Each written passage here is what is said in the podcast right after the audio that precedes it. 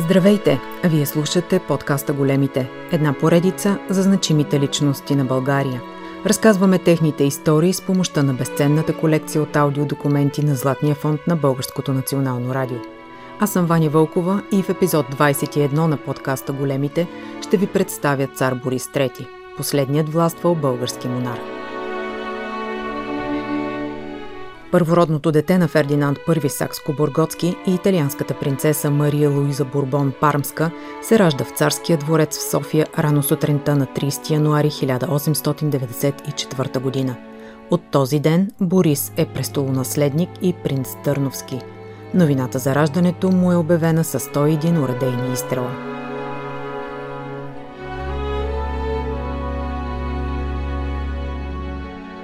Първоначално Борис е покръстен в католическото вероисповедание, като родителите си. Още повече, че е съществувала предварителна договорка за това. Бащата на княгиня Мария Луиза изрично е изискал при уреждането на брака децата й да бъдат католици. Така бъдещият престолонаследник приема името Борис Клемент Роберт Мария Пи Станислав Сакско-Боргоцки, а негов католически кръстник става папа Лъв 13. Две години по-късно, за да спечели не само одобрението на поданиците си, но и това на Русия, Фердинанд решава да покръсти на ново сина си, този път в православната вяра. Това става, когато Борис е на две години, а негов източно-православен кръстник е император Николай II. Едно решение, което майка му княгиня Мария Луиза приема много тежко. Борис има един брат Кирил и две сестри – Евдокия и Надежда – Детството му съвсем не е безгрижно. Майка му умира, когато е едва на 5 години, а баща му се държи дистанцирано и строго с децата си. За разлика от голяма част от западноевропейските престолонаследници, Борис не получава най-високо образование, но въпреки това израства с качества и потенциал за бъдещ монарх. Получава средното си образование в двореца от учители от първа мъжка гимназия. Младият Борис се интересувал от различни области на науката – философия, зоология, орнитология и железопътно дело – Владеела е на високо ниво няколко езика, сред които френски, немски, английски и италиански. На 18 години Борис става капитан и началник на рота. Когато през 1912 година избухва Балканската война, престолонаследникът е офицер за свръзка при началник щаба на армията. Първата световна война заварва Борис отново на фронта. Той прекъсва обучението си във военната академия и е назначен за офицер при главнокомандващия на армията. За отличната си служба е произведен в чин майор.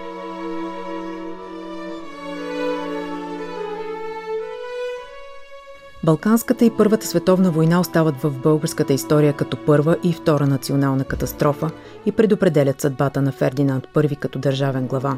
В един бурен есенен ден на 3 октомври 1918 г. той абдикира в полза на сина си. На престола се възкачва Негово Величество Борис III.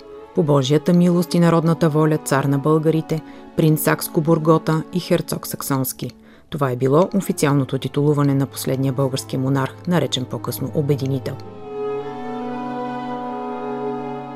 Младият владетел поема управлението на страната, когато е едва на 24 години, в изключително тежко и бурно време. От най-мощната и богата държава на Балканите само за няколко години в резултат на войните и грешките на Фердинанд, България се е превърнала в унизена и победена държава. Над 100 000 души са загинали на бойното поле, още толкова са пленени, ранени и осъкатени – Страната е економически и военно обезсилена, а мечтата за национално обединение не е изпълнена. Внимание, говори Негово Величество царя. Преди 20 години, в дни на тежки изпитания, по силата на един акт, народолюбиво себеотрицание от страна на моята августейши баща, аз поех с Божията милост и народната воля – отредената ми от провидението служба на родината. Помняме си всички тия нерадостни времена, когато след неимоверни усилия и доблести борби нашият народ бе покрусен и преживе тежки и болезнени разочарования. Но, кален от векове в борби и бури, той не падна духом и с достоинство запази своята несъкрушима жилавост.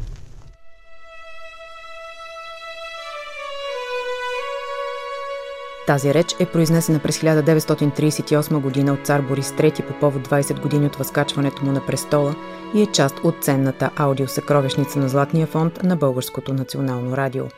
Също там се пази и запис от 2001 година, в който историкът професор Елена Стателова говори за управлението на цар Борис III, наситено с драматични моменти и критични за България събития. Преди всичко републиканската заплаха по време на управлението на БЗНС и неговия властен водач Александър Стамбулийски. След това идва преврата на 9 юни 23 година, когато той с голямо неудоволствие и след дълги колебания трябва да назначи правителство на Александър Цанков. Следващите години са много неспокойни за вътрешния живот на страната, когато политическото противопоставяне граничи с гражданската война. И самия той тогава едва не става жертва на два терористични акта, организирани от Комунистическата партия, а именно атентата през 1925 година в Рабаконак срещу него и атентата през 1926 година в църквата Света Неделя. След това е писано на цар Борис III да преживее още един преврат, той е през 1934 година, когато пък е организиран от Кимон Георгиев и Дамян Велчев, които имат републикански убеждения.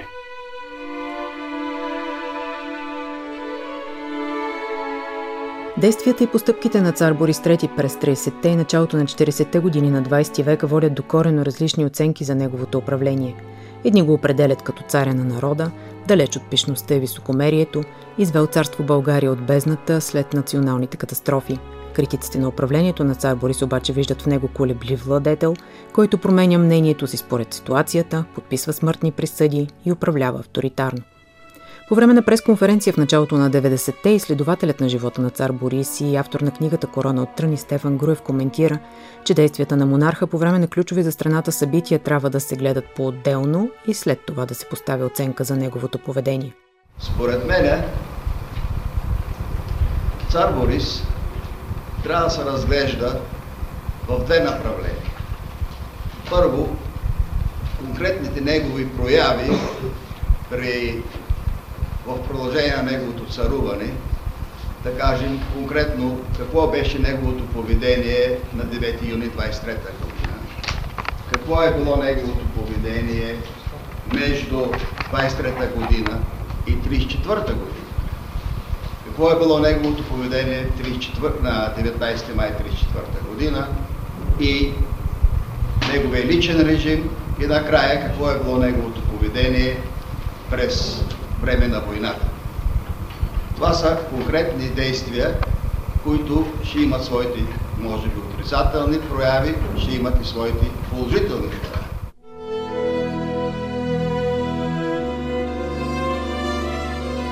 Царят е окачествяван като умерен държавник, реалист, но способен да лавира в сложни ситуации.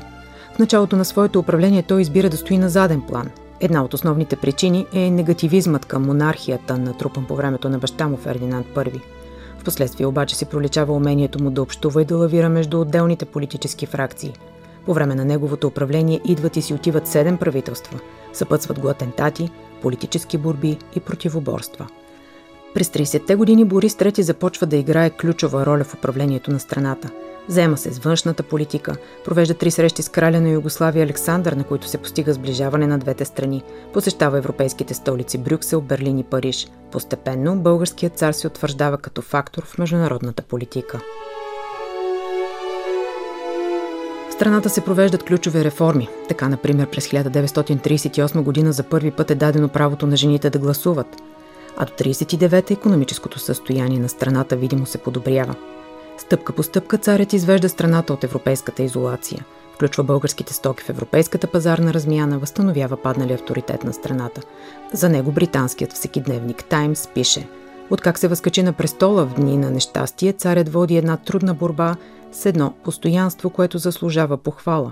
Неговата задача бе мъчна и на времето опасна, но той стоеше пред нея с твърдост и с една философска веселост – а швейцарският вестник газет Дюлозан го определя като един от най-популярните владетели в Европа.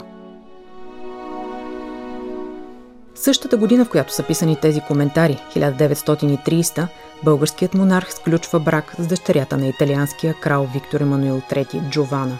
Спомените от тези събития се съхраняват до днес в Златния фонд на БНР. Един запис от лятото на 1990 година. Говори царица Йоанна. Иска да се жена същия ден, като беше сватбения ден на моите родители, но не можах, понеже е бил петък. И в Италия хората не се женат петък. Тогава 25, който е бил събота. Дошъл в горната черква, защото са три черкви. И горната черква. Било много хубаво. Имаше бели цветя, много хубаво на алтара. И имаше наши семинаристи, които учиха там. Първата сватба се е състояла на 25 октомври 1930 година в италианското градче Асизи. Въпреки изричното настояване на принцеса Джована, церемонията да бъде скромна, улиците на града се препълват с хора, които искат да видят младоженците. Свидетели на сватбената церемония са тогавашният италиански премьер Бенито Мусолини и Андрей Ляпчев, министър-председател на България. На тържеството присъства и абдикиралия Фердинанд I. Пишна процесия съпровожда младоженците Борис и Джована до пристанището в град Бриндизи, откъдето двамата се качват на парахода Цар Фердинанд и се отправят към България. Слизат на пристанището в Бургас и с влак се придвижват до София. Връща се в спомените си царица Йоанна. Да пресигаме сутрин на София всичките локомотиви свириха. Беше много хубаво началото. После отидаме целия град, минахме. Много хора имаше, много всички любезни. Беше така да видя нови хора ми беше много приятно.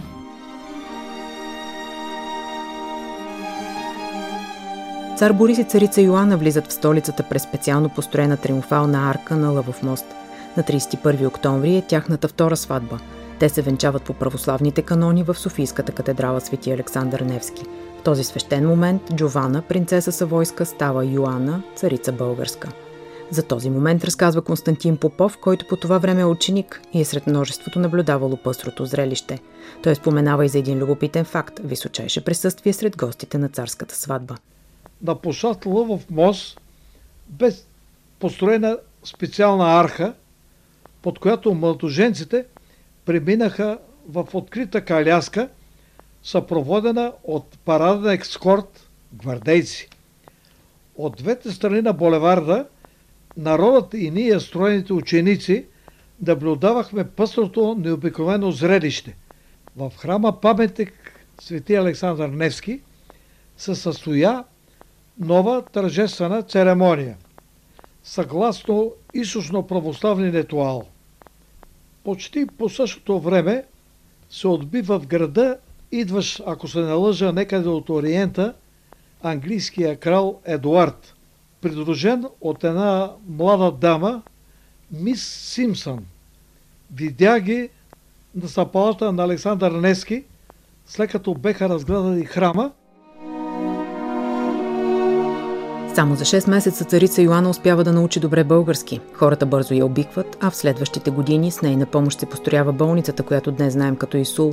Подпомага също много девически училища, пансиони, гимназии, дружества. Работи активно с Червения кръст.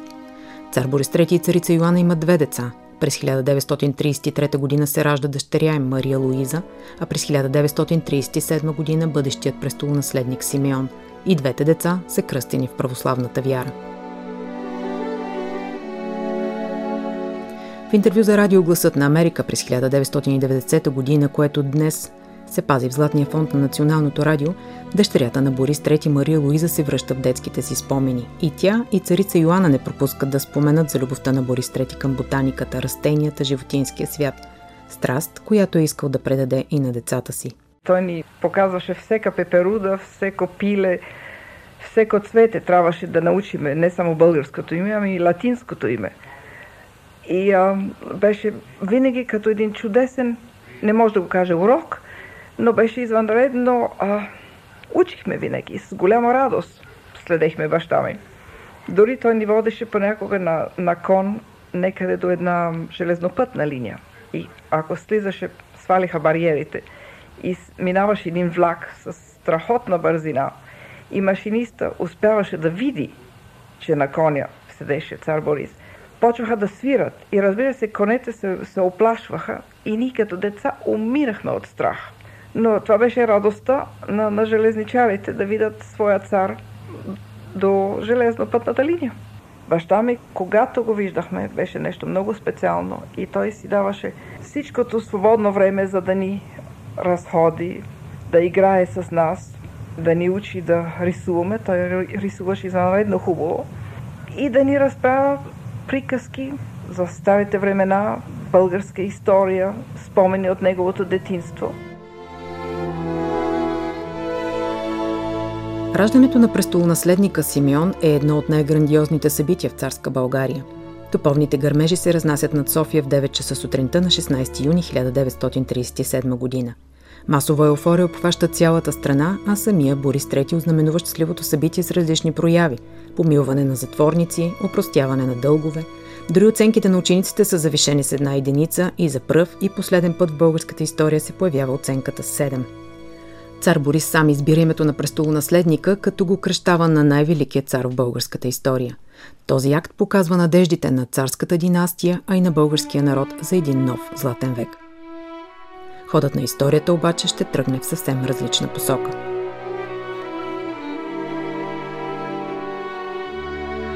На 1 септември 1939 г. Германия напада Полша.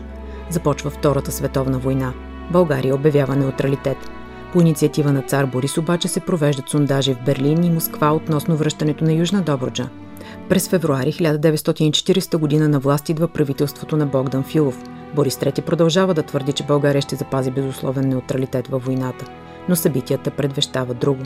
На 7 септември 1940 г. под натиска на Германия е подписана Крайовската спогодба, съгласно която на страната ни е върната Южна Добруджа – паметен момент, който се пази в Златния фонд на Българското национално радио. Съспитам, че ви виждам днес отново събрани в тая свещена сграда и с истинска радост ви приветствам добре дошли. Господа народни представители, с особено задоволство констатирам, че следваната до сега външна политика даде щастливи резултати. На 7 септември тази година правителствата на България и Румъния подписаха в Крайова един договор, по силата на който Южна Добруджа отново се върна в пределите на българското царство.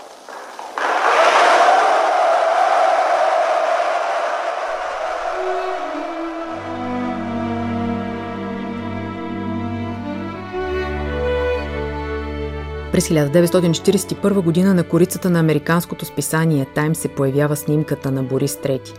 Това е първият и единствен до момента случай, в който български държавник се появява на корицата на авторитетното издание като личност на месеца.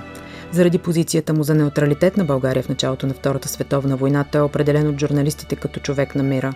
Известни са думите му, че през неговото царуване нито една българска майка няма да сложи черна забратка заради загинал във война син или съпруг – още едно свидетелство от тези години се пази в Златния фонд на радиото.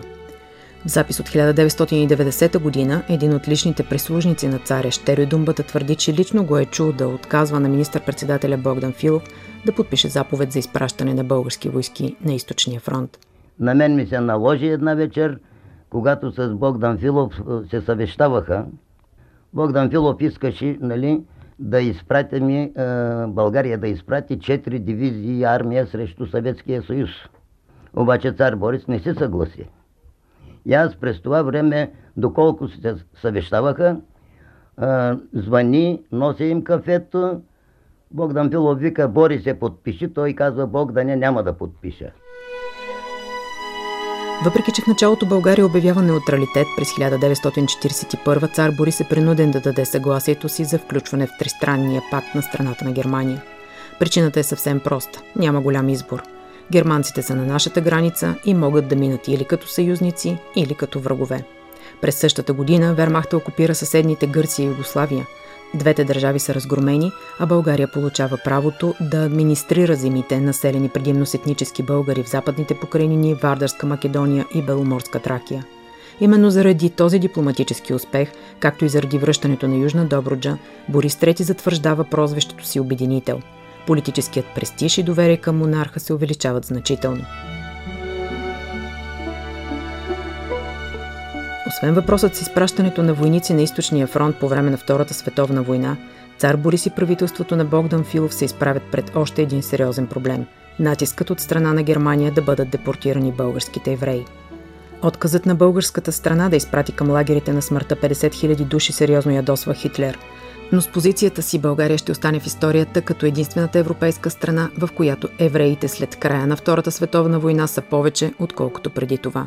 Заради ролята на цар Борис III при спасяването на българските евреи през 1994 г. еврейските организации в САЩ посмъртно го удостояват с наградата Морален държавник. Очевидци на събитията в началото на 40-те години на миналия век смятат, че с действията си по време на Втората световна война цар Борис е спасил държавата от много сериозни последици, както твърди в един запис от Златния фонд на БНР доктор Панайот Панайотов, български емигрант в Канада. Повечето от колегите, пък и по-възрастните и така, не вярваха в победата на Германия. Някак си гледаха с съмнение. Те разбираха много правилно политиката на цар Борис, че той лавира, гледа колкото може да запази един относителен суверенитет и всички разчитаха, че цар Борис преди края на войната ще направи всичко възможно – и вярваха в успеха на един обрат в политиката на България. И когато се спасиха българските евреи, моите колеги коментираха спасяването на, на евреите като част от спасяването на България от всички последици на войната, които претърпя Югославия, Гърция и Румъния, която изпрати на източния фронт войски. И даже и спасяването на евреите те тълкуваха като аргумент, че политиката на цар Борис е правилна. Възможно ли е заради позициите си и съпротивата на нацистка Германия цар Борис III да е заплатил с живота си или преждевременната му смърт е наистина резултат от сърдечни проблеми? Версиите и мненията са различни. Факт е, че на 28 август 1943 г., малко след завръщане от среща с Хитлер в Германия, Борис III умира при неизяснени обстоятелства. Българският монарх напуска този свят не навършил 50 години – на поклонението му в църквата Свети Александър Невски се стичат повече от 350 хиляди българи. Народът скърби за своя цар, свидетелства радиорепортаж от 1943 година. Радио София, Радио Скопия, Радио Варна, Радио Стара Загора. Драги слушатели, четвърти ден вече как българския народ отдава смирено и с дълбока скръп последната си почет към незабравимия владетел. Поклонниците прииждат ден и нощем от всичките краища на България с влакове, с моторни коли, с каруци или пеш. Те знаят, че заминава отвъд един цар, който обичаше българите, тъй както никой не ги е обичал, зато и напират да го видят и да се простят с него. Цар Борис III е погребан по негово желание в Рилския манастир. Малко след Великден през една нощ на април 1946 г. обаче тленните му останки са ексхумирани, а тялото му е сквернено по нареждане на комунистическата власт, разказва в интервю за Националното радио и гуменът на Рилския манастир Йоан, който в онези години е бил 20 годишен дякон. Дойдоха след Великден, светлата сряда, поставиха пред всяка килия по един милиционер и започнаха по най-примитивния начин да разбиват бетона. Отвориха една голяма дупка, влезе един вътре, извади капака, след това извади цинковия ковчег с краката нагоре, тук беше паднала шапката, е, савета беше паднала и с суркане го изкараха от параклиса, отвънка имаше една линейка, болнична линейка. И там го натовариха натовариха и плочата и нея да няма никаква следа.